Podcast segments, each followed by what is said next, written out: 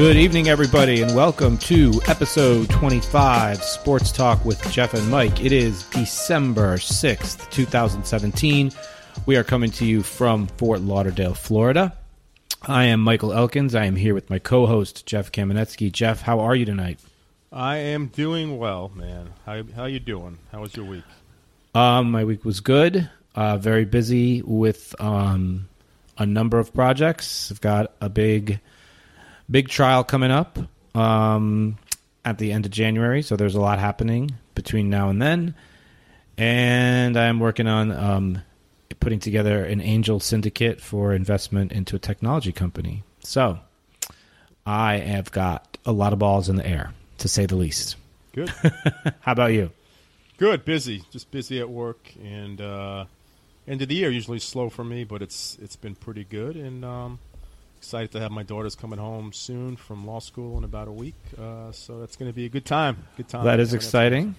For everybody's benefit, if this is your first time listening to the show, Jeff and I are both lawyers here in Fort Lauderdale, Florida. I practice primarily labor and employment law. Jeff, what do you practice? I'm an intellectual property attorney, mostly patents, uh, copyrights, trademarks, that kind of stuff.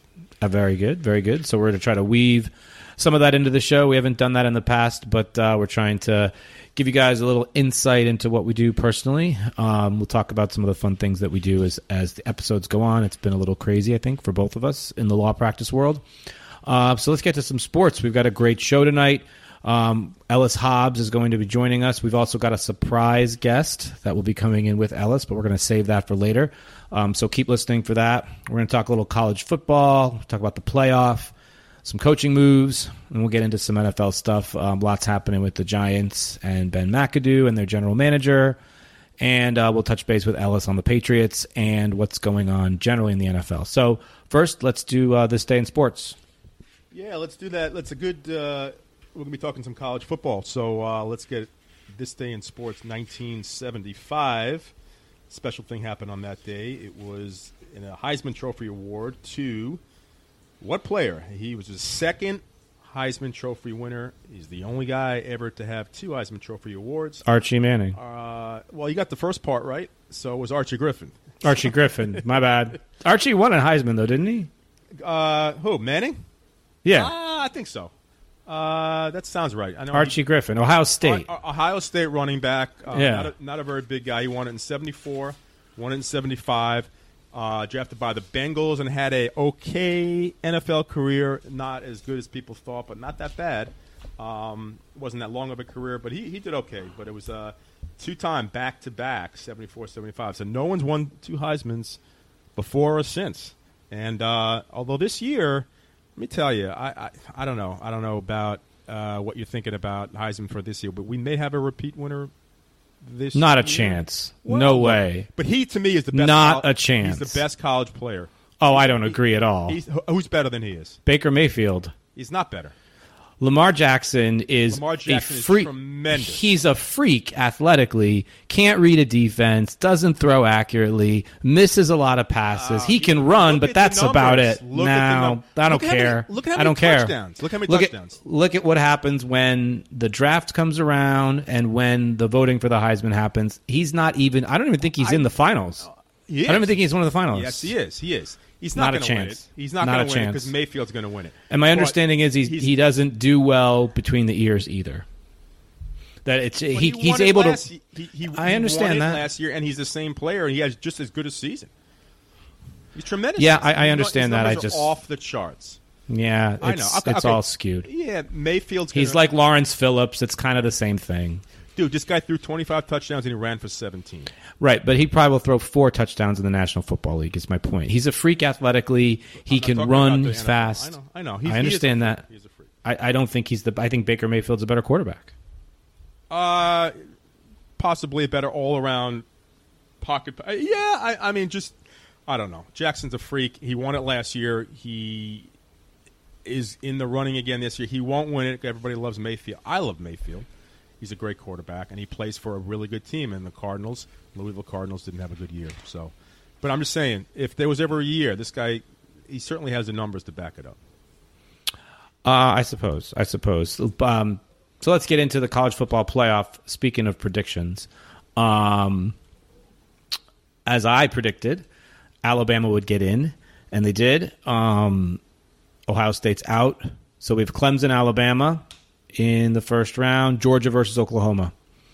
What do you think about Bama in, Ohio State out? Uh, I guess that's the right decision.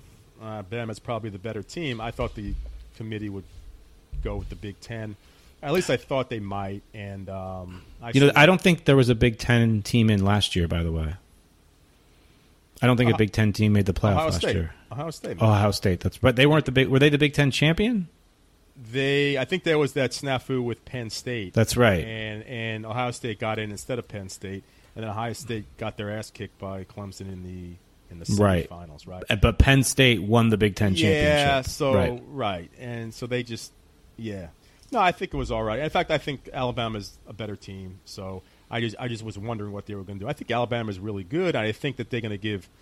Uh, I think they're going to beat Clemson actually in the semifinal. I think they're going to they're going to get their enact their revenge this year from last year's championship loss. But I'll tell you the game. I was surprised. I was surprised on Georgia whipping up on Auburn. Um, I didn't think that would happen. Yeah. Not only did they beat them, they beat them pretty badly. They beat him really with a with a true freshman quarterback and a really good running game. But that that Georgia Oklahoma game, I mean, what do you think? That's going to be that's going to be pretty darn interesting. That, is a I don't have to toss up. I don't know who's going to take that game. Yeah, I think the problem is if you're looking at Oklahoma, you have to wonder how's their defense going to do against an SEC school. They don't play a lot of defense in the Big 12. Oklahoma, when their defense plays, is really good. When their defense doesn't play, it could be a problem. And, and I don't think Baker Mayfield or that Oklahoma offense has played against a defense like Georgia. You know, Georgia's got a good defense. The SEC is a really can be a tough conference. At least the West is. I don't think the East is much to talk about. I've I've been on record with that pretty clear. But um, yeah, I, I think it'll be interesting to see how Mayfield does against an SEC defense. Very interesting, for sure. Um, I think Alabama Clemson is interesting because Nick Saban has had how long now to prepare for Clemson? Yeah. A year. Oh, he's gonna he's pissed. He's got them prepared. This is Yeah. probably the, this is the team that they all everybody all the players in Alabama want Clemson because they want they want to beat them, and this is their Yeah. chance. I mean, it's it's Alabama Clemson Part Three, which I'm excited about. I wish it was for the national championship, but this is good enough. Um, I think obviously the committee made the right decision with Alabama, and frankly, I don't even think it was a close call. I don't know how you would put a two-loss Ohio State team in that had a 30-point blowout to Iowa. I, I'm just I'm sorry, and it doesn't make sense to me. I've been following on Twitter. Ohio State fans think this was the end of college football. That this was a huge mistake. Am I missing something here? Uh, it's Wha- not- how would how would Ohio State? They have two losses. That's not a huge mistake. I, th- I thought it was it was more of a possibility than you did because of their just because of their conference deference to a conference conference champion. But if you're going for the better team, uh, Alabama has to be chosen, right? Because they had one loss to an Auburn team, which eventually dipped down a little bit, a three loss Auburn team. But you're right, uh, Iowa's shellacking of uh, Ohio State, and Oklahoma beat them up pretty bad too, right? So Yeah. two, two losses, and you know what? They beat Wisconsin, and they didn't like kill Wisconsin. Wisconsin is kind of uh, they're a good team, but you know I, I thought Ohio State would probably walk all over them, and they didn't. So if they had a, any chance, if Ohio State wanted to get in, maybe they should have destroyed. They would have destroyed Yeah. Wisconsin, and they just didn't do it. I mean, I just I think the committee never respected Wisconsin because it took, even though Wisconsin was undefeated, they were not in the playoff until the very last week of the season, and they were number four behind all one loss teams. So I, I think the committee didn't view them as a tough team, or at least a, a, you know that as a great victory. And what I forgot last week when we talked when we did the show, but was pointed out to me over the weekend was that they left the Big Ten champ out last year. So uh, it's hard to say that they have this great reverence for conference champions, which was another conversation I saw on Twitter. The idea that the, now the conference championship is meaningless. I don't. I don't see that. I think Georgia would beg to differ, right? And Auburn as well, right? well, yeah. So if Georgia didn't win the SEC, would they have gotten in? No, I mean no, right? Because there's, there's that would have been a two-loss team. there would have been a two-loss team, and Alabama would have got it. But um, I, I don't know. But I know that they do give deference to conference champion, and it all depends. Uh, how much does it mean? What does it mean? Uh, is it a, is it an automatic playoff? No. uh, because there's only four teams, and there's and there's there's some There's five con- power conferences. and there's five power conference, right? So unless they go to eight teams, which you know what I've heard that people telling that me, uh, to me all the time. Let's go to eight teams for the playoff, but there'll still be controversy over eight, nine, and ten. You know, there's going to be nine and ten left off, just like there's five and six left off. There's always going to be some. As long as you have this, where there's a lot of subjective voting, and you're going to have arguments. That's the way it's going to be. And I like the I, I like the four. I, I, I mean, I don't think um, Ohio State deserves to be in, nor Auburn for that matter. I like that if you go to eight, I think you're going to devalue the regular season. If we were at uh, take this weekend, this past weekend, if we were had an eight team playoff, none of these games would have mattered all that much. Right. They would have been playing for seeding, not to get in. The Ohio State Wisconsin game would have been relatively meaningless. Both teams would have been in. The Georgia Auburn game would have been meaningless.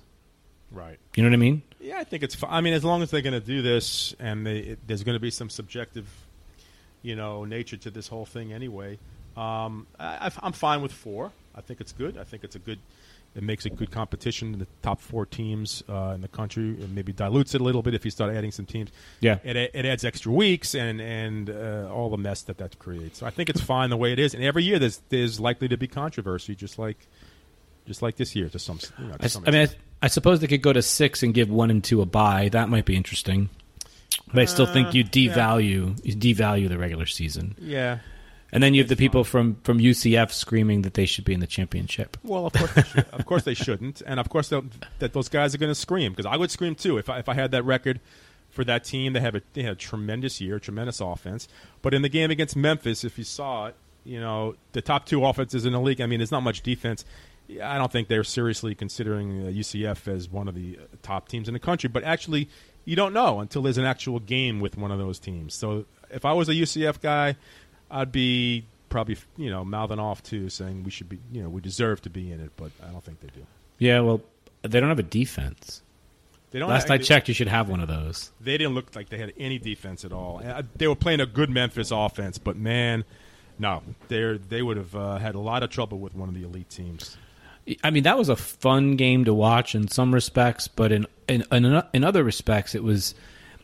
I don't. know, It wasn't boring, but I felt like every time a team touched the ball, they were going to score. It was like watching Madden. That's really what it was. No, it's Um, right. I mean, I've seen some NFL games like that, but this was ridiculous. Rarely, This yeah. was ridic- It was ridiculous. There was no defense. There was a lot None. of missed, a lot of missed tackles. And you're right. It was basically who had the ball last. You know. Yeah, and, and it was it was fun in some ways. I mean, the over under on that game I think was like 84, 81, something like that, and they they blew that out of the water. Yeah. Um, but good for UCF undefeated season. I think they're in the Peach Bowl. Could be mistaken about that. I thought it was the Peach Bowl. Uh, Scott Frost to Nebraska. That's right. Not not a big secret there. Um, and that leads us to the second part of college football, which is some coaching changes that happened since our last show, and some of it relative to you with two kids who are alums from Florida State. Uh, Jimbo Fisher leaves to Texas A&M. We'll talk about that in a second. And you got Willie Taggart from Oregon, Oregon. for one year, Oregon for one year, and University of South Florida, my alma mater, before that. So, what are your thoughts on Taggart? I you know I had to look up a lot of his background to see. I, I think he did. You know, he turned a. Uh, he, did, he did pretty good in Oregon. Only one year there. I heard he's a very good uh, uh, recruiter, uh, and he's pretty good with quarterbacks. Um, you know, I what so it looks like he inherited a pretty lousy South Florida team. I think three and nine going into 2013. Um, I've heard good things. I heard, heard you know he's not gonna. It's not like he's got to go to Florida State and do a major um, renovation there. They have a lot of talent there. Um, they just didn't have all the pieces. They didn't have a quarterback this year. Um, I uh, look. I'm not. I'm surprised that it was a really fast turnaround. But the more I thought about it, Florida State needed to get a coach in there because they were losing recruits. They, the guys were jumping. Uh, I heard like three jumped to Miami. They needed to get a replacement from Jimbo really fast, and they did it really fast. I thought they would maybe interview a few more but I think they had their eye on Taggart for a while, and uh, you know I don't know I I, I don't know uh, what he's going to do with, with with Florida State, but I'm I'm happy they got a coach. He's got a pretty good track record, and I hope they just start recruiting well again and uh, fill in the misses, mi- missing pieces. But he's going to a team that's got a lot of talent with a quarterback coming back, um, so I'm feeling pretty good.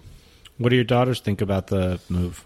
they love Jimbo because that's all they knew. Um, they were there during the you know the heyday. Uh, Jameis and Jimbo, they won a national championship, so they were upset that Jimbo left.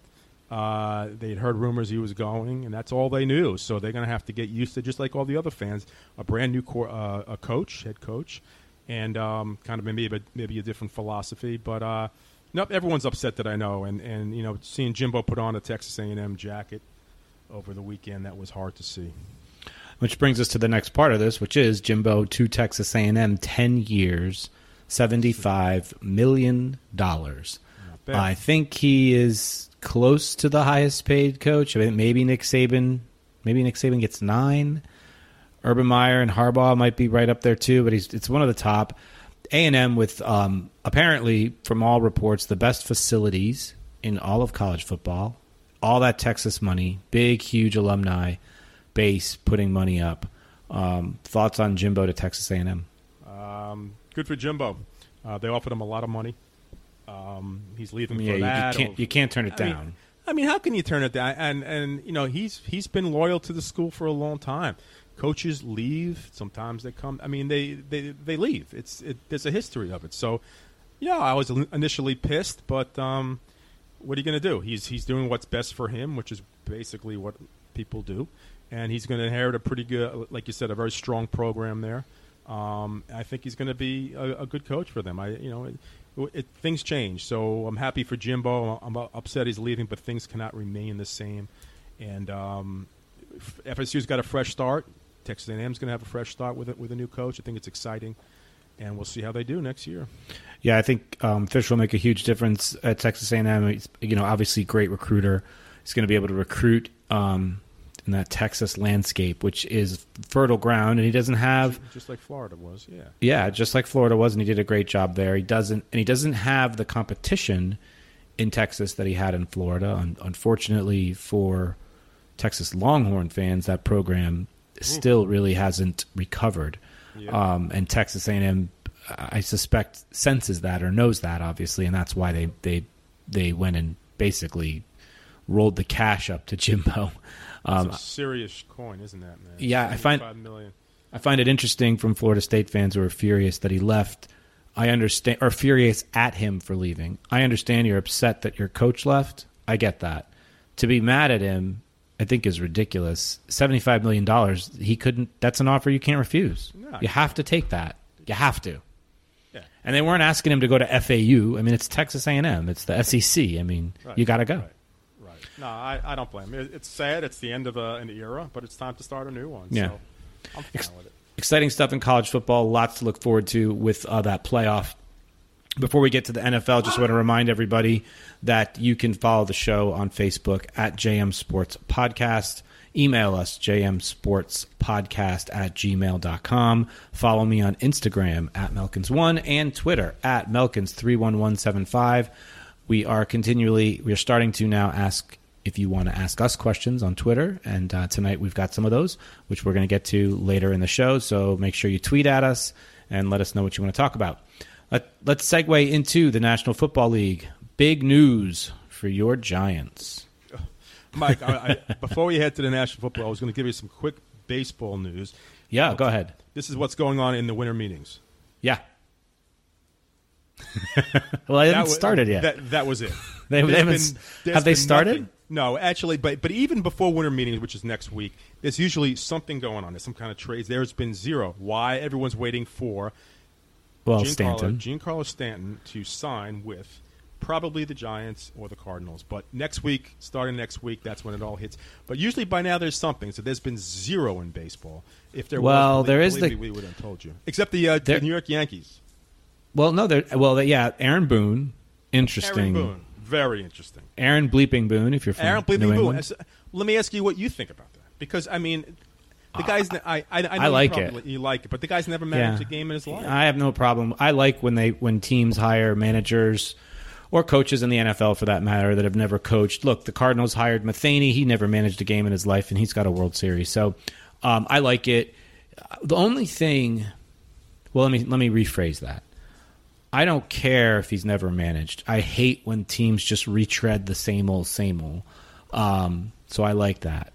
the problem with this one is I don't even know if it's a problem. Maybe it's a good thing because they're thinking outside the box. He hasn't been in baseball. He's been in the media. He's he's been in a in a in a booth calling games. That's very very different than being you know either in a minor league system or a bench coach. You know, Alex Cora for the Red Sox never managed before, but he's been a bench coach. So he's been involved in that decision making process. He's been involved in dealing with players, you know, getting them ready for games, managing a spring training um, season, that type of thing. So from that aspect, I think it's interesting that they picked him. Oh, look, I, I've always trusted Brian Cashman. I think he does a really great job and doesn't get a lot of credit. So we'll see. I, I don't care that he's never managed. I don't think it's the death knell either. Does that make sense? Yeah, that's I, I, I get that. I just think there's so much pressure on going to be on this guy. Here's a team that almost made almost made it to the uh, World Series. He's stepping in for the first time. I think he's going to be scrutinized. He's he's he's following a very good manager, uh, Joe Girardi, was kind of left on. Uh, kind of, I'm not going to say he's run out of town. I'm surprised that they just let him go. They were so close to a championship. I'm just saying Aaron Boone's going to have a lot of pressure on him every move he makes, and for a guy that's never been in that situation, I just think it's going to be very very tough on him. I, I think th- that comes with anybody, though. Um, it's New York. You know what I mean? Yeah. It's the Yankees. So I think Yeah. that, that that comes with anyone. But he might have, But- but, he's got nothing to fall back on. It's because he's never done this before. That's what I'm Right. thinking. I, I think the other news that I've been seeing it's the it's the two way player from Japan Yep. whose Yep. name I O- I wish I could. Thank you. O- The- he, Ohtani. Now, this is kind of an interesting conversation. We hadn't planned to get into this, but I, I'm glad we're talking about it. He did an interesting thing. He told all 32 teams to go ahead and send him a proposal Yep. as to why they're the best fit for him. Right. No one's ever done that before, which I think is really cool, by the way.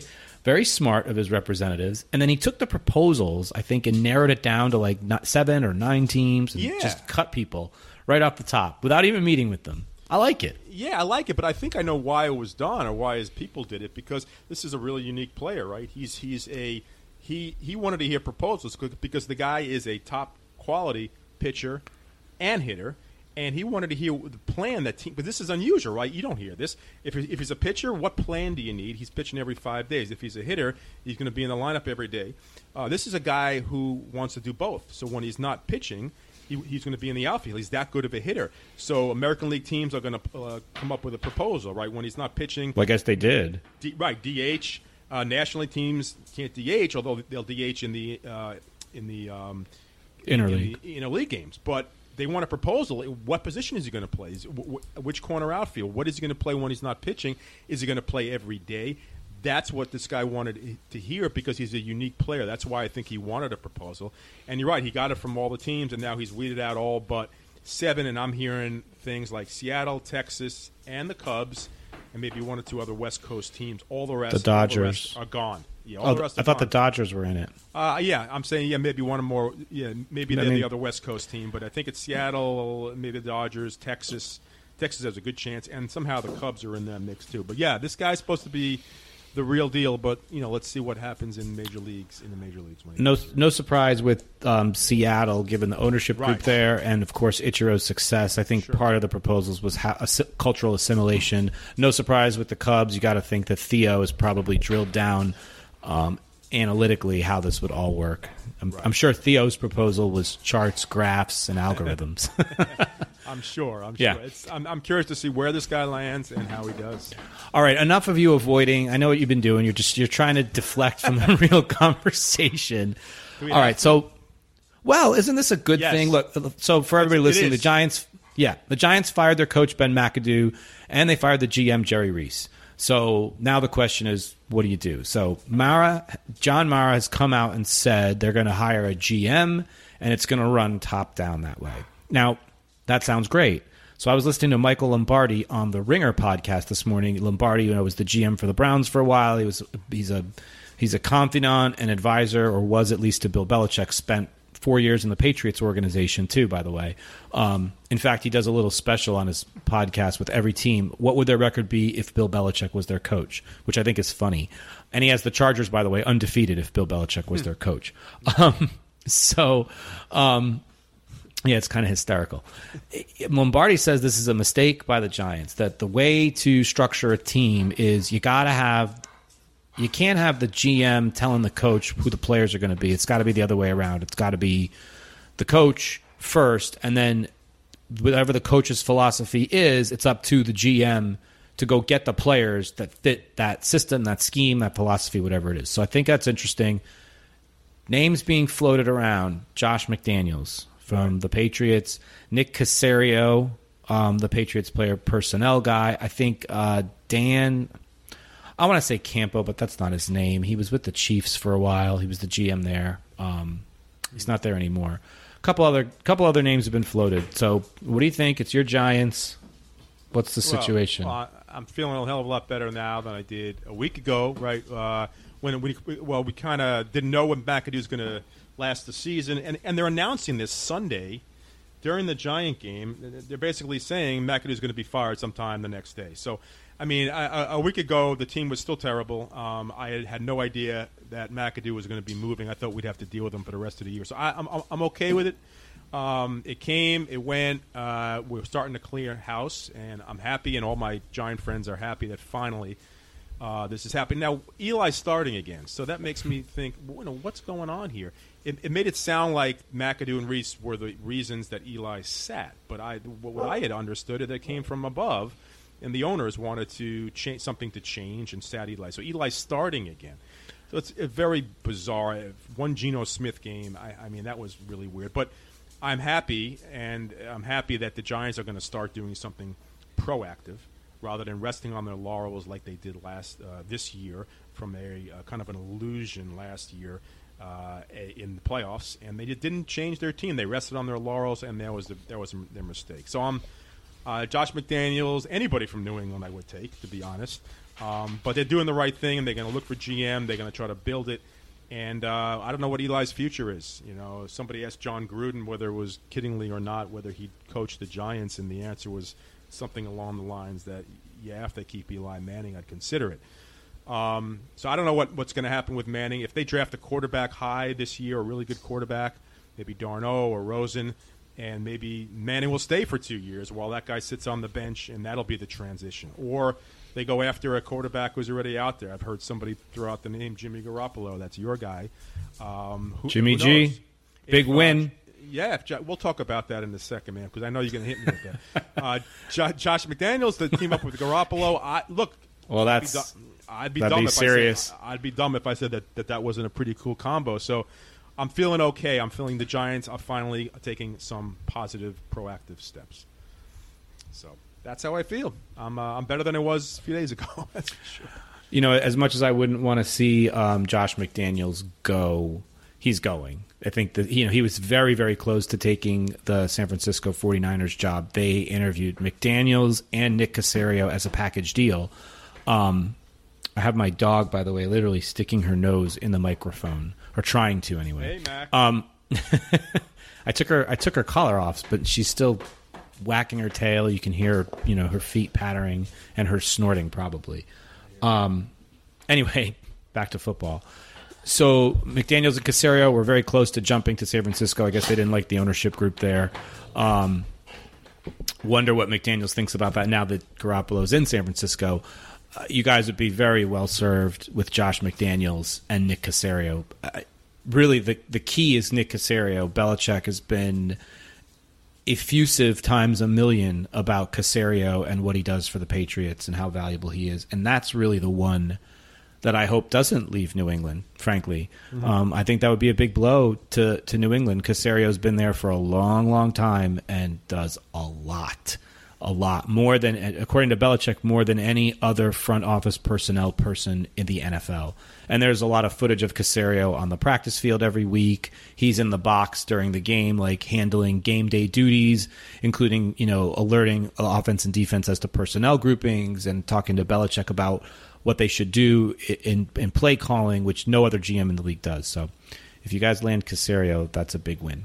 I'd be Absolute happy. win. And like I said, anybody from the Patriots would be welcome. Um, but they got to have a plan. They got to think about their quarterback, and that is the key. But I'm feeling, I'm feeling good, and I'm hoping the off season is going to bring some good news, if not earlier, as to their replacements. These two guys, and uh, it's it's a lesson for the Giants. Uh, you can't you can't just sit back and and, and think everything's going to be good. You, you have to you have to have some practical uh, foresight as to what's going on in the NFL and with your team. So they learned a hard lesson. Yeah, for sure. Uh, let's go over our picks, and then we'll take a break. And when we come back, we'll bring in Ellis Hobbs and our um, surprise guest. So we both again went two and one. I'm Yeah. telling you, we need to. So check this out. We need to put some money down. Our records are you're 19 and 11. I am 19, 10 and one. Do you know how good that is against the spread? Well, what's the average? What's a? I don't know. That's Like sounds- 500. Nah, a little. I mean, no, the average is the average is around 500, maybe a little bit more. I I'm serious. I know we're doing good. No, we're doing amazing.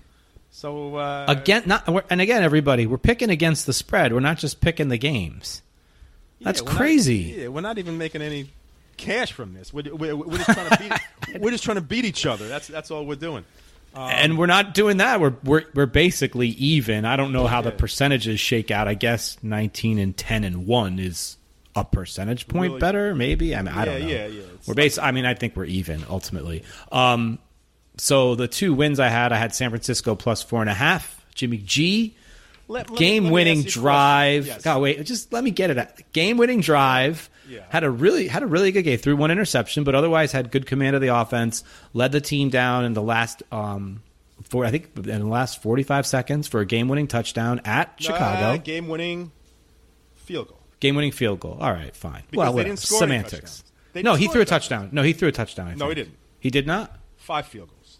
Oh well, hey, a win's a win. So yeah, um, he had a nice day. He had a he had nice a, day. He had a nice day. Let's let's. He, he didn't throw. The, all right, he didn't throw four touchdowns like I said. he didn't throw one touchdown, or he, or he didn't, he didn't lead his team to a touchdown against the Bears. But you know what? Let me let me tell you they this: Got, the, they got the W. That's the fine. 49ers had no wins, no wins this season before Jimmy Garoppolo, and in the two games he's played, they have two wins.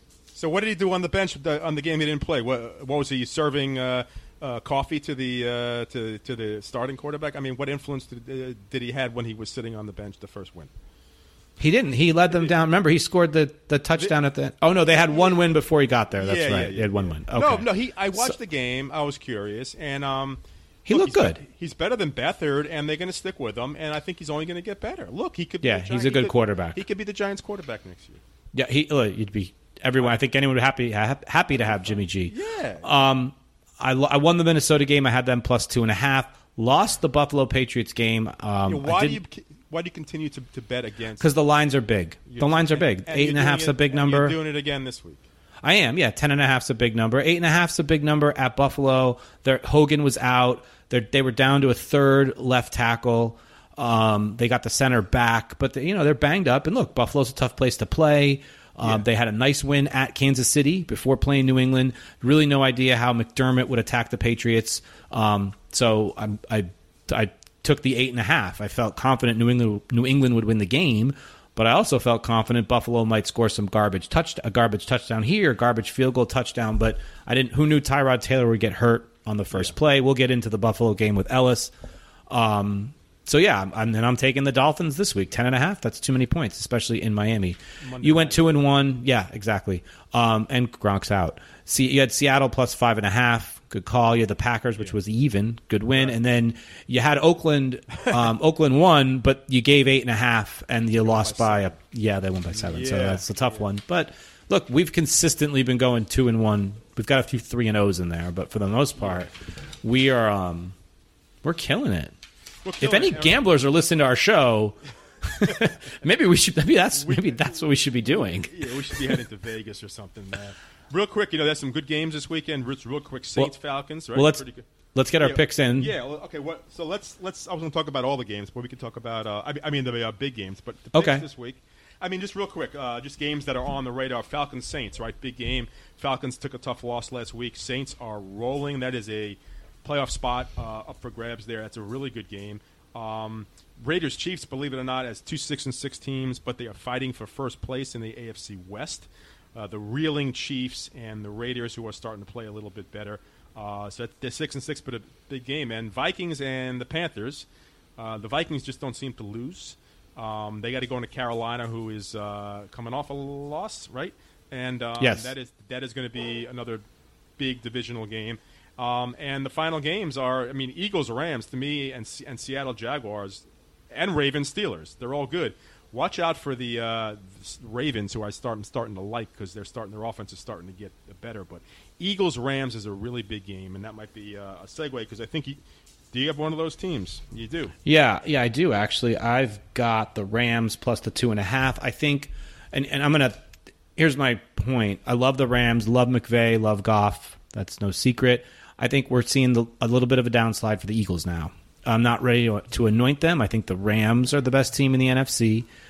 I thought the Eagles would get beat um, in Seattle. They did. That's not the end of the world. Tough place to play. Had to travel all the way west but you're going to see the Eagles slip a little bit.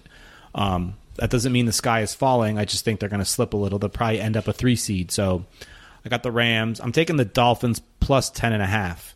Um, New England's going to win the game. Hopefully Hogan is back. Gronk's out. I don't think it's a problem. Gronk was out for nine games Hogan, last year. Hogan, Hogan going to be back? We don't know. He practiced. He's practicing, good. so um, that's a good sign. And um, look, I, am not so concerned about Gronk. Like I said, they won a Super Bowl without him. He didn't play, and he didn't play the last, I think, ten games last year. So it's not the end of the world. And I've got Jacksonville minus three. Jacksonville, watch out. Great team, hmm. great defense.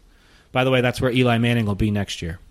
Yeah, he could be go back there with Coughlin. I, I Absolutely, definitely, definitely, thought about that. So I've got. Uh, who do I have this week? I have the uh, I have the Ravens. So the Ravens I like. They're getting seven Plus against seven. the Steelers. Steelers the last two weeks have had to come from behind. Not right? good. The, the, Packers, and then this past Monday night, down 17 zip against Cincinnati. Yeah. Um, I like Baltimore in that game. They're getting seven. I'm picking my Giants against the hated Cowboys. Uh, Giants can be a lot of emotion in in the Meadowlands. Um, the Giants are getting what six and a half. Yep. Um, I'm telling you, the Giants are going to play well. I think. I think this is going to be a really emotional game. I like the Giants plus those points and I'm taking the Chargers, who are, uh, you know, you know me. I've been liking the Chargers a lot this year. Um, they are giving six against the Redskins, who are reeling, and the Chargers are fighting for the uh, for the conf- for the uh, division. There, I like San Diego.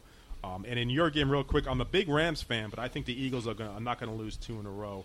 I think Wentz is going to have a big game on the road. Yeah, I think the Chargers right now are in terms of teams that can challenge the Patriots, um, I, I, the Chargers are are good. I know they lost to New England in New England, but if a couple things happen a little differently, even my dog agrees.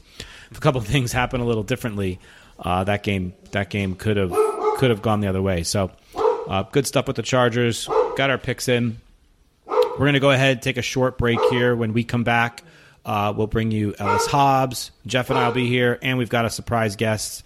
Mackenzie is super excited, as everybody can hear. Uh, so stick with us, everybody. We will uh, we'll be right back. This is Sports Talk with Jeff and Mike. Okay, everybody, we're back from break. Thanks for sticking with us. And as we have done for the last few weeks, we bring in former New England Patriot and Philadelphia Eagle and 2007 AFC champion Ellis Hobbs. Ellis, how are you tonight? Doing well, my friend. I'm looking out the window, and I believe I see a little snow flurry on the ground here in Atlanta. So, uh, like I told you guys, I think the bread and water aisles are going to be destroyed tomorrow in the grocery stores.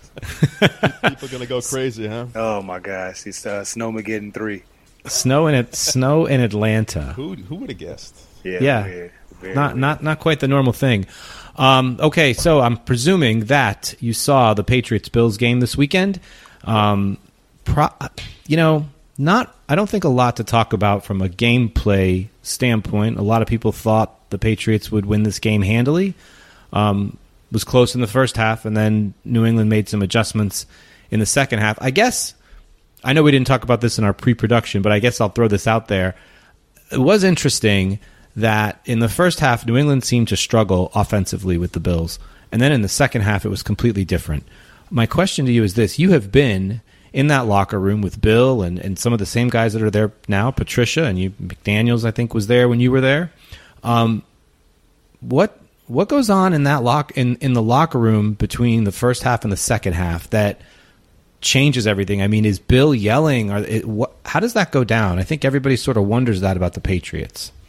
Yeah, it's actually funny that um, the same dynamics that are used within that process of halftime, I used it with my flag team. Um, we had uh, four coaches, including myself, And so before we would address the team at halftime, we would collectively come together and talk about strengths and weaknesses of that first half, you know, the good, the bad, the minus, whatever it is. And then we would pretty much separate and go to each group or specific position and discuss everything and talk through it. And then we would collectively come back together at the very end prior to halftime being over and go through a general synopsis of the energy and, and what needs to happen to get this game won with the Patriots, it's very similar to where all the coaches collectively come together from down from the press box. Uh, Bill is hearing everybody's viewpoint. He's taking that in, and he's trying to figure out how do we communicate this within a two to three minute conversation. Because you know the halftime for the for the NFL just professionalism is is very short, and so after that is done, he talks to us very briefly. I'm sorry, he doesn't talk to us very briefly, but our position coaches uh, talk to us once they separate as, as a group of coaches, and we just go through specifically what game changes or game plan is being changed within the current plan. Meaning that if we're Right. playing a lot of zone, we're going to go to man, and here's why: they're beating us on the slants, they're beating us on, you know, the uh, the slim post or whatever it is. And so we we talk through all of that, and then the position coach tries to individualize, you know, specific players, saying Ellis, you know, uh, last time we got beat on, you're getting beat on the sticks route very very very very heavily. We want you to sit on the stick routes. That safety is going to be over, over over top of you to make sure nothing gets taken, uh, you don't get taken advantage of over top. And so those things happen, and then once that all happens, uh, I would say within, you know, you're talking, man, maximum six minutes. You know, uh, Bill's bringing everybody back together again, and like I said, for the very end, he's just telling you overall how are we going to win this game. Meaning, hey guys, you know, we're not stopping the run on off, we're not stopping the run on defense, and we got to establish the run a lot better on offense. Okay, ready, break, and then we're back out there. But more than not, you're not getting a, a, a dissertation at halftime because you know it is what it is, and I think that's what separates the Patriots because they're able to collectively look at that thing, break it down, rearrange it, and get back out there on the field and execute within a, a, small amount of time. Not to say that every professional team doesn't do that, but I think the Patriots do that better than anybody else. Is Bill, or is there a lot of emotion, or is it very straightforward, to the point, calm and collected? Because I feel like people have this image of Bill standing up in front of the team and sort of. I mean, he doesn't seem like a very emotional guy at times, and maybe ripping people. But I just I don't get that feel from him. I'm just curious. No, not at all. You, you get you have a very very calm build, and I think that's actually why it works because it's very hard to not panic when you hear the pilot saying or yelling, "Don't panic." You know, when when he's talking very calm and, and he's communicating, we're listening. I think for the most part, when we had new coaches come in or somebody that wasn't used to the program in the four uh, the four and a half years that I was there, you know, they start off with that kind of yelling approach because they feel that urgency.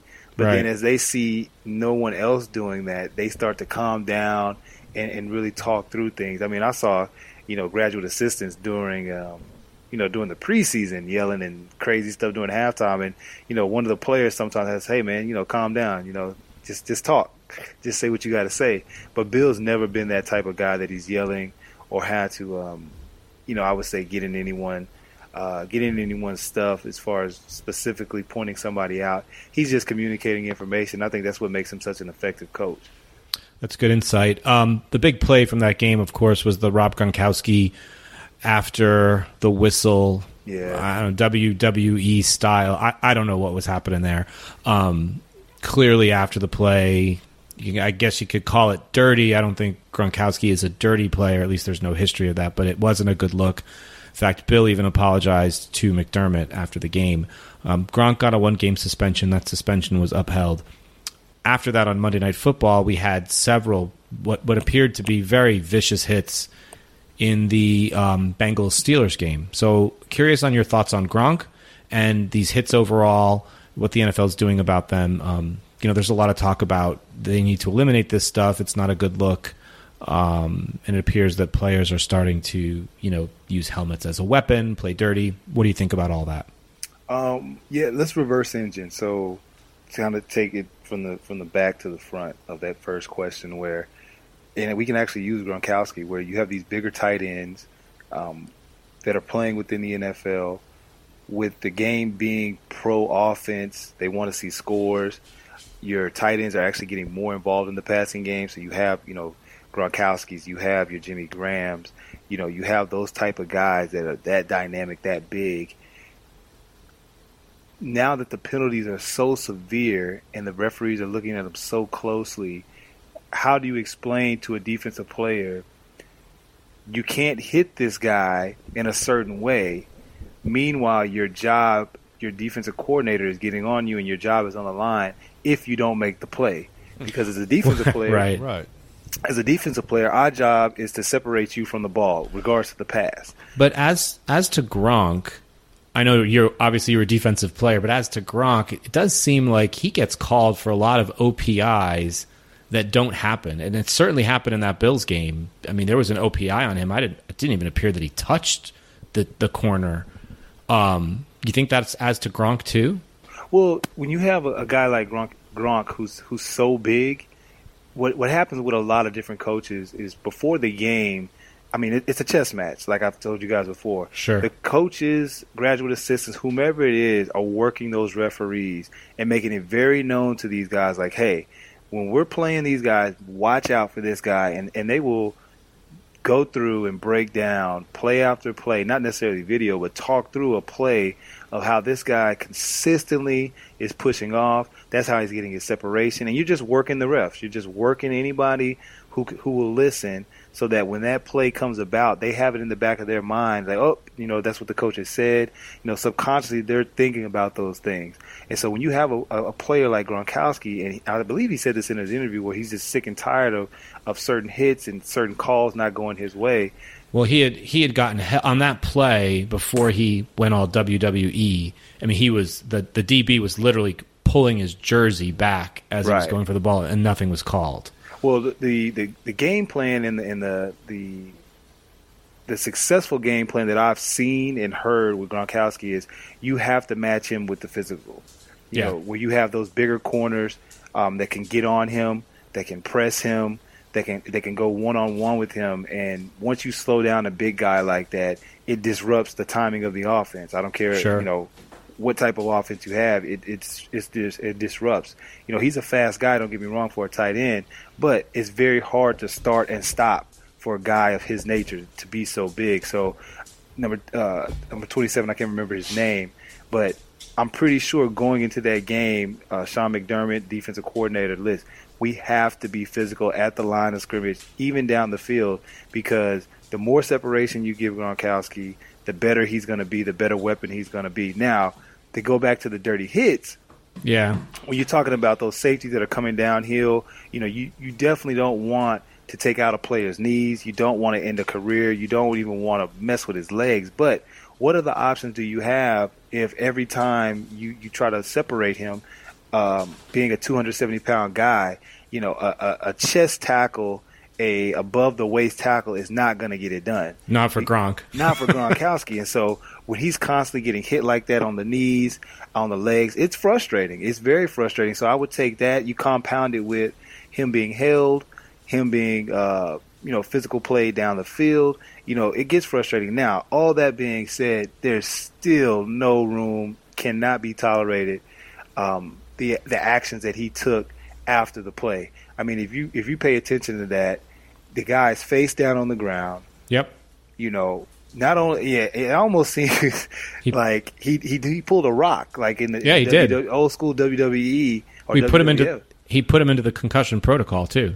yeah, exactly. And so you know that's just that's so dangerous, man. When I saw it, I was just like, man, and and I and I'm not a Gronk hater at all. I love the guy. I, I've never Yeah. personally met him, but I mean, like you said, it doesn't have a, a bad record rapport. But to do that, man, I mean, that could have went so wrong. You know, Yeah. in that moment where you know a lot of regret could have been taken from that action. And so, you know, I was actually surprised that it was only one game, just because too. of just because of how you know we talk about these receivers and how they're they're unprotected when they're going up for the ball and you know they're defenseless and all that. I mean that guy was defenseless. That's the Right, definition of it right there. Yeah. Clearly defenseless and you know Took a shot at maybe may, let's say you don't let's say you don't kill him right. I mean you can you could have broke his neck you know, just from the way that he landed on him, um, just a lot of different things could have went on. I'm glad that you know cooler heads prevailed, that he apologized, that Bill apologized for him. I'm actually glad that the player is physically okay, and um, you know, thank goodness because that would have been a black black stain on the NFL. You know, to now we're Yeah. talking about guy players being psychologically crazy and what makes a player do that or whatever. But I definitely think the reason for it was because of all the the compounded frustration of Gronkowski getting the physical play, you know, year in year out, game in game out, and just how he's treated as a player, just because of you know his physical gifts. Yeah, and the the OPI on him earlier in the game was, I mean, they they played the even in fact at real in real time, it was a bizarre penalty because it, it didn't even look like he made contact. So, but I, I agree with you. I mean, there's no excuse for what he did. Um, I thought he was going to get two games, which would be reduced to one. I thought the NFL would do that in case the one game suspension was overturned, but. Uh, there's a precedent already with the Mike Evans play from earlier in the year, so Yeah, the, one fact that he appealed that was hilarious. I'm like, bro, Yeah. be be glad that you only got one. you know, it's interesting that you say that. In the up in New England, there were a lot of the Patriot beat writers said he really had no business appealing that. I mean, I guess he the union's going to do that anyway. I can speak to that as a labor lawyer. They're going to appeal that just because they have to.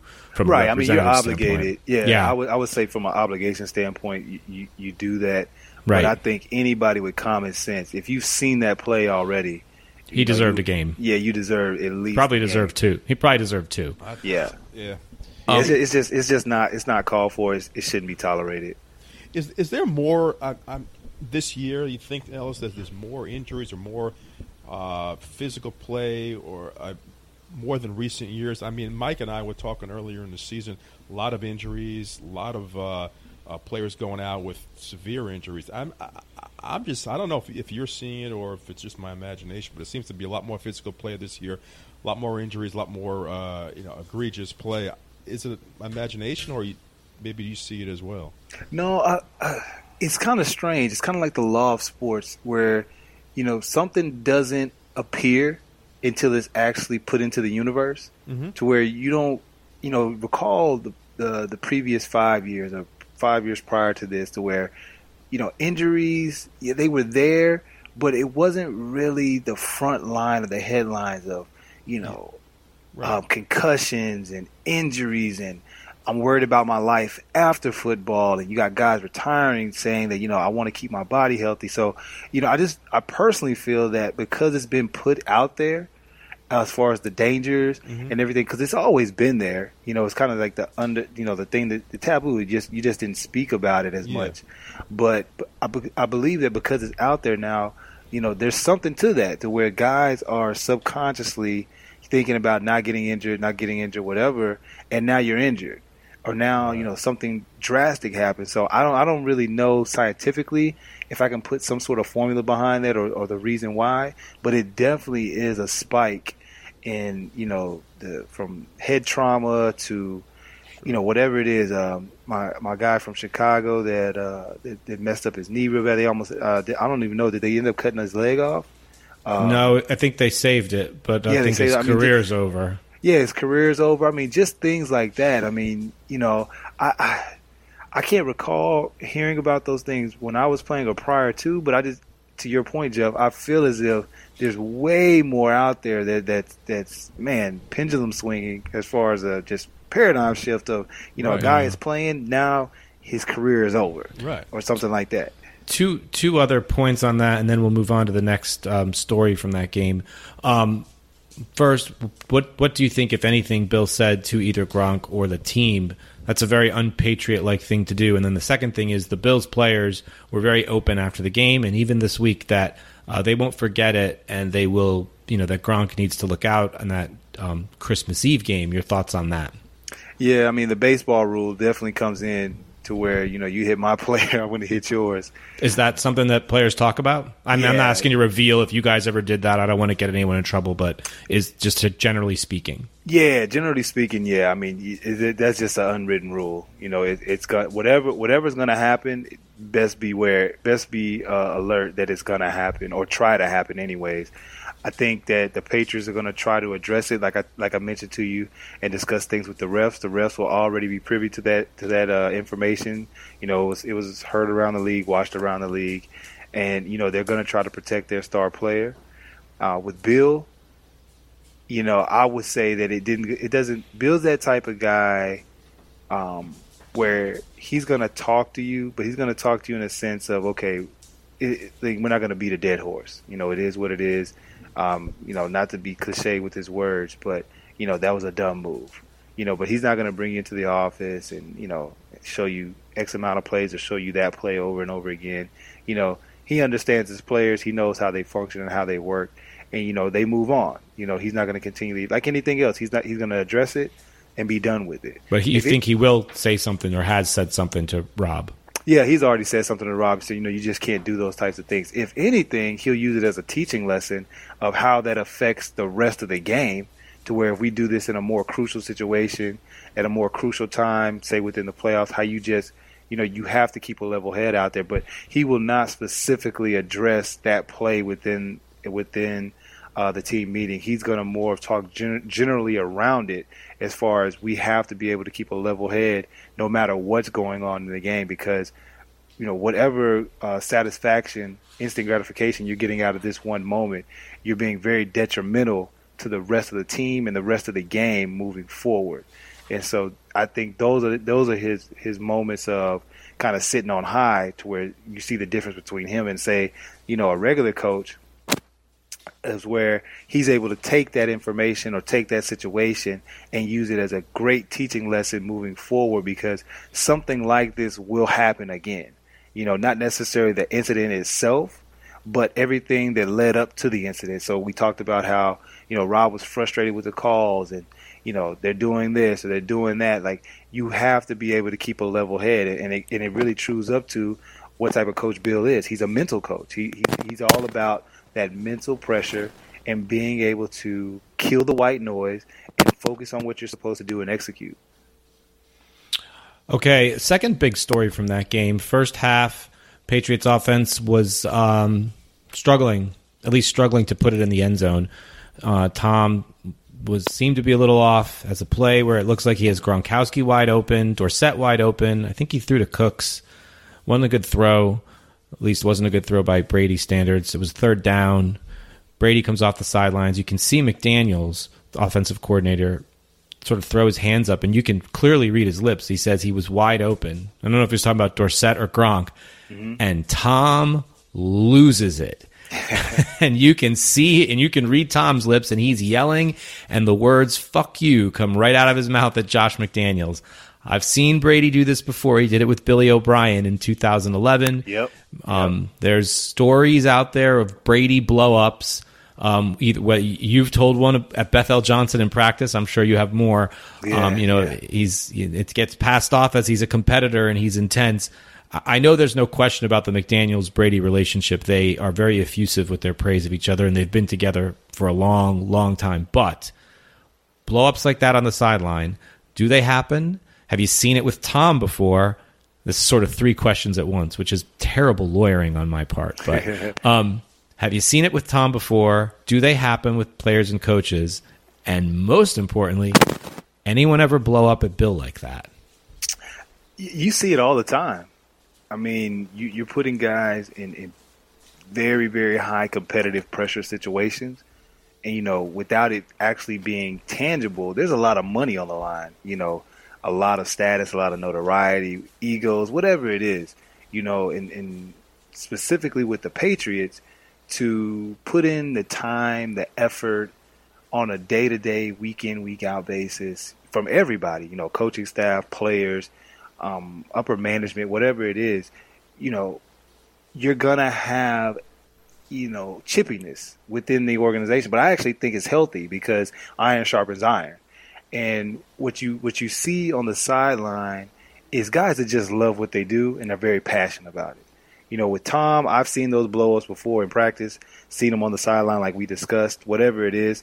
But all you're seeing, whether it's from McDaniels, whether it's from Tom, whether it's the 53rd man on the roster, you know, there's a there's a hierarchy to this thing. You know, they're definitely the 53rd man on the roster is definitely not blowing up at McDaniels, but at, the, at the same time, Well, that's kind of the point, right? I guess that's the question: who can get away with it and who can't? who can get away with it and who can. and so, you know, those two guys, I, I've been on the plane many a times with those guys traveling, and you know, you see them back there joking. You see, you know, McDaniels come back there with with his um, with his scouting sheet, talking to Tom about certain things, whatever it is. They have a very intimate relationship. McDaniel is a, is actually a great guy, great family man.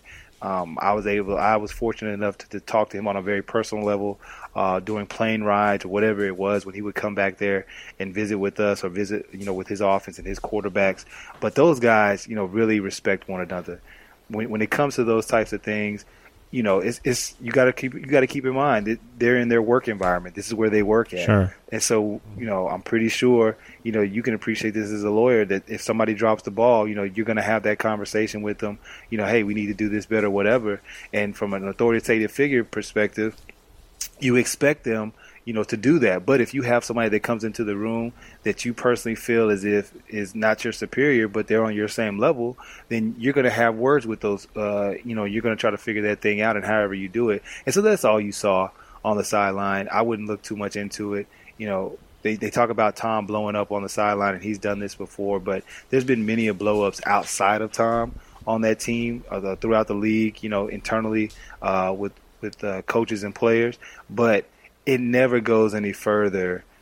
From my personal perspective, you know, the winning teams know how to compartmentalize that and cut it off. You know, to where hey, this is going to be discussed. This is what it is. Whoever's wrong, whoever's right, that doesn't matter. We just need to get it right right now.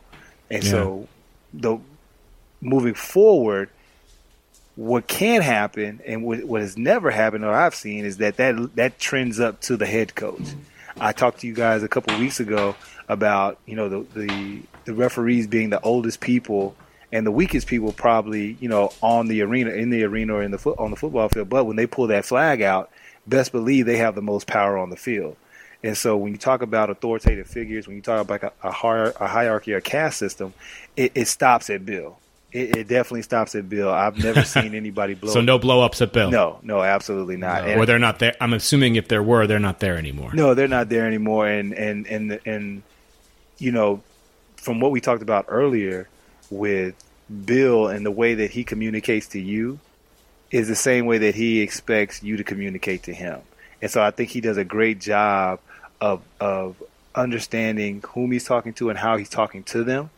You know, maybe I've heard him raise his voice, you know, a, a decibel higher or two, but never gets out into a rant or anything. And I think, you know, when you when you look go back and look at that, the only person that was actually yelling was uh, Tom. You know, Oh, yeah. McDaniels was more talking calmly, and I think Bill kind of, you know, permeates that through his coaching staff. Where you know, when we communicate to these guys, because you got the, I mean, just imagine being in the workforce or being at your desk, and you got a hundred thousand people either booing or yelling for you. You know, you got this guy Yeah. saying this, this guy saying that. Something bad just happened. I don't know. Maybe that guy didn't bring pins to work today, and he was supposed to be the pin guy, and now everybody's talking about he sucks. and now you got people criticizing you internally. I mean, you have that that angst within you to blow up. And so, what Bill and his coaching staff do an amazing job of is that I've never really seen anybody just yell, yell outside of O'Brien. That was actually surprising when he did that. But you know, Bill does an amazing job of, you know, whether he's upset or whether he's disappointed or something needs to get corrected. He communicates that very, very well with a with a monotone approach. I was listening to um, well first I think the thing with the Brady McDaniels thing it was McDaniels certainly seemed a little like he you know he threw his hands up and kind of did one of those well he was wide he was wide open kind of like I would say It to my it- it friend al- yeah, in it a almost bar felt as if and it, almost felt as if McDaniel Like, really? has told him time and time again about that certain play. Or Yeah, that, man, like and, maybe. you know, quit staring this down, and and that's a great coach because I don't care how Sure. how great Tom is, he can be coached. Well, it's funny you said that. That that's exactly the point I was going to raise. I was listening to the Mike Lombardi podcast on the Ringer this morning. Lombardi was with the Patriots for a few years, a close associate of Bill Belichick, and and he was talking about how Odell Beckham com- complained because the Brady blowups are treated differently than his blowups, and Lombardi said, "No, no, no, no, you're confused, Odell. You don't want to be mm. coached." Tom takes to coaching really well, and he told a story about um, you know Bill in a meeting room. It, it might have been maybe when you were there, Ellis, where you know Brady missed like a screen pass and Bill puts it up for the whole team and goes, "I mean, come on, guys, we can't even we can't even complete a screen pass. Like, Nobody's what are we doing safe. here?" Sort of. Nobody's safe in the meeting. Yeah. When, when he when it, when we Yeah, bring and- up those examples in the meeting that you're discussing, you know exactly to what you said. If if you're making mistakes on that field, and it's and it's you, you will be exposed as such. You know, it's, it's there's there's no punches held, and I think that's what keeps the level headedness of the Patriots, um, top to bottom, because anybody Yeah. who is a player is vulnerable to being coached. You know, it, it, it can't be a situation where that Right. guy is put, you know, in a, in a circle by himself because then it, it, it creates uh, stress amongst the team. And Lombardi had said in his experience at the Patriots, Brady takes to coaching like a fish to water. It's it's something that he craves, and it's, it's um and that the blow up probably was because of good coaching in a way. I think he said that in a roundabout Yeah. way. Um, No, I'm saying if you you know show me your greatest student, and I'll show you a great teacher. You know, it, it works hand in hand to where Tom has not gotten here to this level of success, and still, uh, uh, man, maybe better than previous years of success by not being able to take coaching. You mean to tell me that he's gotten this far and, and not a bad you know word of not being able to be coached has not gotten out?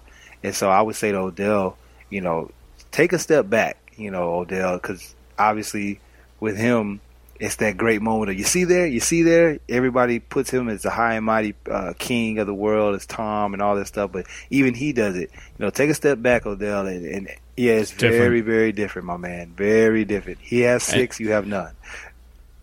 and and I certainly don't think Tom's doing it No, for attention. Um, and Odell might be. Let's transition a little bit. Um, everybody, Ellis and I put out on Twitter this morning that if you had any questions for us, go ahead and tweet back at us. You can follow Ellis on Twitter, by the way, at Ellis Hobbs, E L L I S H O B B S. And as I tell you every week, you can follow me on Twitter at Melkins31175. And lo and behold, We got, We got questions. All right. yeah. So let's start off with we're going to go transition a little college football here. Talk about your alma mater. Emily Schmitt at I'm going to spell this. Well, L Schmitt 3G E L S C H M I T T 3G. If you're listening everybody, give her a follow. She had two questions, one for you, one for me, but we're going to answer them all. Well, the first one only you can answer, Ellis. She wants to know, are you going to see Iowa State I am in the trying Liberty to Bowl? prepare for that. Uh, the last three years, three or four years, I've been sidetracked because of bad weather here in Atlanta. Uh, actually, there was a yeah snow flurries. There Snow was actually a. Chicago fire at the airport trying to get to the Iowa Iowa State game a few years back, and so you know I've just been derailed a couple different times. But Tennessee, um, that area, I believe, three four hour drive maybe. And so if, if I don't make it an overnight thing, definitely trying to get there for the game, um, just to see you know the guys play uh, firsthand. Uh, they probably want me to talk to them as well. I can actually, um, you know, circle back up with some guys that I haven't seen in a while. So yeah, I'm I'm, I'm looking forward to trying to make that trip out there to the Liberty Bowl and support the Cyclones. Nice. Uh, second question that Emily asked, which I'm going to put to all of us, you, Jeff, and myself. She asked about um, what were my thoughts. I'm going to say, what are our thoughts on college coaches' contracts currently? And then the second part was, what are the most extreme perks that I've seen? So um, I'll field it first, and then I'll put it out to Jeff and to you, Ellis. Um, my thoughts on college coaches' contracts are this they are um, most college coaches, at least at public universities, tend to be the highest paid or one of the highest paid people in the entire state because they're public universities, so they're paid by the government, which I think is interesting and just shows you the power of college football. Um, I don't think that that's outrageous because college football brings in a lot of money, but it segues me down to what um, what I've always thought, which was that um, college players should be getting paid if the college coaches are getting this much money. It looks like we lost Ellis, so we're just going to continue and see if he jumps back in. Jeff, what do you think about that? I, I think they're they're paid what they're worth. Um, I don't I don't know about college players getting paid. Um, that's a little bit extreme. Um, as far as the coaches, they're getting paid what they're worth. The big the big campuses, the big universities can afford to pay these guys, I see nothing wrong with it. Um, but I don't know if I, your theory. I'm not sure I buy into getting the payers played as well. Um, Interesting. You know, I, I'm I'm fine with high high level coaches getting what they're. I mean, why not? Uh, there's a tremendous demand for college football. Uh, there's a tr- tremendous amount of money going into the school. Uh, coaches are worth what uh, you know what they get. You know, ask Jimbo Fisher. He's is he worth 75 million? I don't know, but um, he's one of the top coaches in the country. He deserves to be paid as one of the best. Yeah, I think it's such big business. It's um, I think there's got to be a way to get the players involved in that.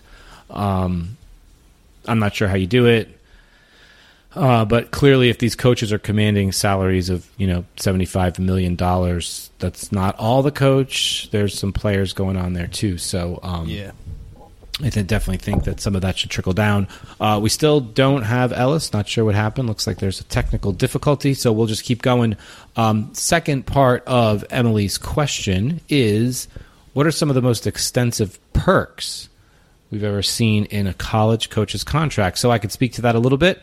Um, in the Power Five conferences, Emily, um, I think it's pretty standard that the coaches get two cars as part of their contract. I know, Nice. Jeff. Do you have two cars at your firm? And we have Ellis back. Yeah, I don't know what happened. Have Uh. That's okay. We were just dealing with the uh, college coaches contract question. Um, I'm curious to get your thoughts on this, Ellis. The the question is, um, what are the what are our thoughts on college coaches contracts? My position was uh, the coaches um, contracts are, are great, and that's that's fine. They're the highest paid people usually in their state. If it's a public university, which shows the power of college football, but some of that really should trickle down to, I think, the players. It just shows you the business. Um, what do you think? Yeah, it's it's tough because you here you got, you know, even younger, you know, guys coming in 17, 18 years old, and you know have never been introduced to money for the most part. You know where and you know just being very transparent within the black community. You know you're getting a lot of first first generation success. You know where guys necessarily didn't have a blueprint in front of them, and so the the, the dilemma is you want to trickle down this money or uh, you want to pay these these kids, but you know how do they handle it? Because you think three years, four years from now they get the money, they they're they're not able to handle it. So how they handle it even younger? But it is ridiculous the fact that these coaches get paid so much money at these universities. Meanwhile, personally speaking, a kid like myself that was in the off season during the summertime, I couldn't even buy lunch, you know, or buy a dinner for myself. And so Yeah. it's, it's very frustrating, you know, throughout the summer to where you're telling me I can't make money, that that I not only can I not uh, receive money, but now I'm limited to the jobs I get part time, whatever it is. You know, I have family back at home who's depending on me. Not to take anything away from the scholarship that I've been blessed with, but and once again, I'll speak uh, personally, where I, I graduated with the B of A in uh, visual communication, fine arts, and my my pencils, graphic designs, whatever it was, computer work, a lot of that stuff wasn't included into my scholarship. And so I actually had to find, you know, the Bell program, a lot of different other scholarships out there to, to help me pay through, you know, my my sports. I mean, uh, for my degree. And so I would imagine you know, I, I do have some sort of a level head even at that age to where if I was receiving compensation, a lot of that would have went towards my scholarship. But nevertheless, you know, with the, with this business world that we're in, you know, these coaches, you know, you put them in these these high caliber situations with these these sponsors, these boosters and things. You know, you should expect nonetheless, especially with you know such a competitive environment now for these national championships. I think it, it, it goes beyond saying, but Saban has definitely put a precedence on the urgency to win championships and win them consistently. And with any type of business people, which that's a lot of them that you're dealing with within this world collegially, from like I said, sponsors and boosters, they're going to pay top dollar to get who they believe can get those get them to those conference and those national championships. And that's that's big revenue for the universities. Yes. Uh, Jeff, you have anything on that further? Yeah, no, I think you said it all. Um, like I said, I uh, I am a big um, proponent of co- coaches getting what they want, but the players, I, I just don't know. I, I don't know um, if if you know the money should filter down to them. I, I just think that college coaching is a big part and of uh, the university. The universities that can afford to pay these guys, uh, they ought to they ought to pay them, and um, I'm fine with the salaries that these guys are commanding. Second part of the question: most extreme perks, uh, which we were just starting to talk about when Ellis came back. Um, the perks that I know about um, in the Power Five conferences, I think it's pretty standard that the coaches get not one but two cars because everybody needs that in their contract. Of course, why not? and then this one's the I think this is the best private use of private planes, but but not not use for university business. No, no, no, no, personal. So um and, and that's that's done either two ways. One is an allowance, like I think Urban Meyer has like 120 hours. Don't quote me on that exact amount. And then there was another coach, I can't remember his name, Power Five, who has like a forty thousand dollar allowance just for the plane, and they can use that in whatever format they want. I don't know if you. nice. Yeah, we all went. We all did it wrong. Way Yeah, wrong. com- Even you, Ellis. Completely. Yeah, clearly, completely clearly.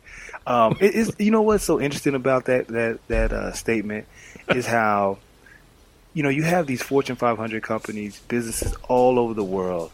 The CEOs are taking advantage of you know stipends, um, different types of pencil funds, whatever it is, party Right. funds that they have, or you know, petty cash.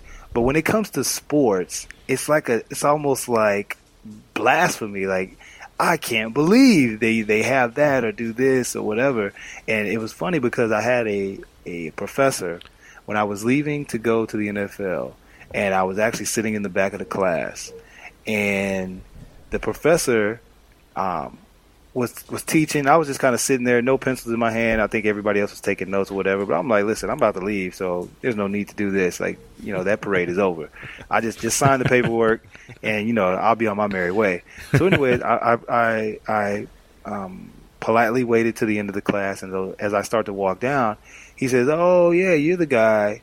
That's supposedly supposed to be going to the NFL, so I guess he had read about it in the local paper or something like that. But he tried to make a, a spectacle of it, basically.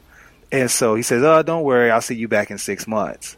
And so I was like, "Okay." I took offense to that. Well, I was like, "Well, the next time somebody shows up to this test, the next time a hundred thousand people show up to one of your tests, let me know." And not only uh, a hundred thousand people, but a hundred thousand people that are willing to pay to watch kids take tests. It's a good response. so, yeah, so every so everybody kind of started to laugh and joke at him, and he and he felt you know that that angst or that anxiety when I said it. But that was my point. You where, you know, we we complain about the the amount of money that these coaches are getting, and we complain about you know the amount of money that goes into sports, but look at the numbers. This is where this is where people are viewing. This is their form of entertainment. Yeah. So how can you be upset when you're the one funding and energizing this thing? yeah. Any outrageous perks that you guys have heard of? One recently i just uh i actually before they even got the question jim harbaugh just got another annual two million dollar uh premium uh paid on his policy and uh, For the- what? the university of michigan so i'm i'm looking at it right now to make sure i don't mess this up No, no. I mean, I mean, I mean, when I say for what, I mean that sort of sarcastically because I would think at Michigan Oh. they'd say you can't beat Ohio State, you don't deserve any perks. yeah, exactly, right. so, so great. So he's a great businessman. Kudos to his, I guess his his uh his skillsmanship as far as being a, a lawyer himself. Uh, meaning that uh, you know he he kind of worked that thing through. Not necessarily that he is a lawyer, but he worked that Yeah. thing through prior to the Ohio State uh, debacles that he's lost two years in a row. But yeah, you know, it says Harbaugh and the university agreed to an addendum to his initial UM contract on June 3rd, signing for an additional two million per year to his initial base salary of a five million per year. And it is listed uh, in the form of a life insurance policy where the university will pay a premium of $2 million per year to the insurer for the life of the current contract. And Interesting. so I tweeted out today, you know, outside of how you feel about that, it deserves a hand clap that the man leveraged his position, took it from a business perspective, and created legacy and something continuing beyond himself. Because not only did he did he not take the money, but he's providing for his family and his life his, his livelihood. And I mean, in in all aspects of what we're trying to do, whether you know you're the janitor, you're the lawyer, you're the coach, you're trying to provide. And so for him to do that and be able to leverage that, you know, my hats off was my my hat off my hats off to him. Because Yeah. you know just just the fact that you would think beyond that or whoever is in his is, is in his circle would think on that level. But you know those types of perks and then um, to kind of segue into the next question that you were talking about the craziest perks that I've that I've heard of is you know daycare getting paid for you know um, private school you know to where now it's, it's not even going towards you it's actually going to the people around you and so uh, that's the craziest that I've heard but I'm pretty sure there's more crazy stuff out there Jeff, have you heard of anything? Nah, nah, I haven't, I haven't. But I bet you this this stuff that would blow our minds. I, I- Absolutely. oh yeah there always is And so we'll take our and then the other Twitter question that we pulled was um, from Richard Starbird, and it's at Rich Starbird. Um, so everybody, make sure you give Rich Starbird a follow. Darbeezy There you go. Um, he wanted to know who picks the game. He, he sort of asked. I'm summarizing his question. He wants to know who picks the game that a player will sit out when they have um, an on-field infraction and they're suspended midweek. Um, and so the answer to that, Rich, is that's that's governed by the CBA. It's us- it's always the following game. So the NFL can't come in for Gronk, let's say, and go, well, you're out for the Pittsburgh game, not Miami. Um, the appeal that he that Gronk had has to be heard within 24 hours, and a decision rendered in 24 hours.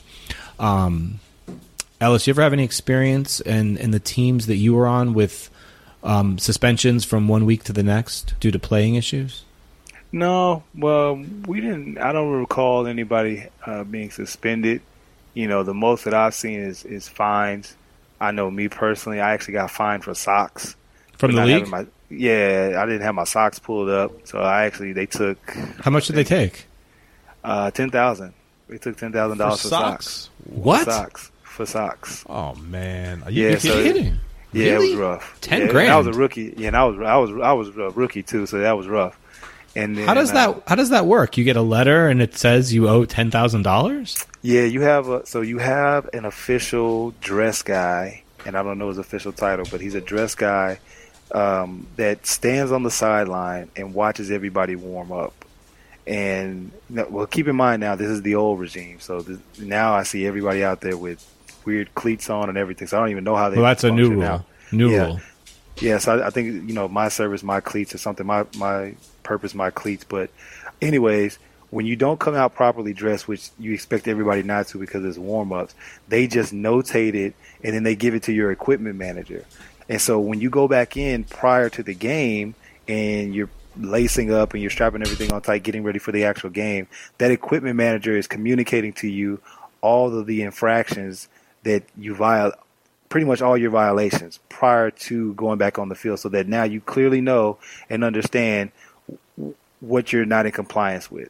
And so it's your job and your responsibility to hear those and correct them prior to coming back on the field. You have some guys uh, from a dress from a from a dress code standpoint that will um, listen, and you have other guys say, you know what, screw it, I'll just do whatever. Then from there, once you go back onto the field, the dress guy is the one that pretty much sets that bar to say, okay, well, I'm not going to mess with him or, you know, it's not that big of a deal. Or you got guys like the one I had where, you know, he, he said it, he stated it, it didn't get corrected, boom, you know, you get the fine or whatever. So, you know, it's, it's very arbitrary, um, with those things. You know, the funny thing about it is, is that the guys that normally are in those positions are the ones that were committing those, uh, uh, infractions themselves when they were playing. You know, so it's it's just funny how you know once the role reverses, they just kind of change their whole perspective on it. I don't know. They should find the dress guy. Yeah, exactly. That's what I was saying. Yeah, that's uh, ten thousand dollars for socks. wow. Steep, man. Yeah, that is that is steep. Well, all right, everybody. I don't have we don't have any more, we don't have any more Twitter questions, um, and that about covers this segment and um, covers our sh- covers our show for the night. Um, does anybody have anything else for the audience? No, going once, twice. No, man. I, All uh, I I think keep it going. I, Yeah. I appreciate the the questions. I think we all do Yeah, as a group, and uh, you know it, it just makes it better, makes Remember- it better. And remember, everybody, um, go ahead and you can go to Ellis Hobbs Twitter. You can follow me on Twitter. You can also track the show on Instagram at Melkins1, our Facebook page at JM Sports Podcast. You can email us, jmsportspodcast at gmail.com. Um, let us know what you like. Let us know what you don't like. Um, as always, we appreciate um, your time, Ellis. We know that this takes away from your family. And, uh, you know, we actually record this, everybody, at like 11 o'clock at night. So while the Hobbs household is asleep, Ellis is gracious enough to uh, to give us our time. And, and, and same thing for Jeff. Um, uh, you know, he has a family as well. All I have is a dog, so I can record anytime.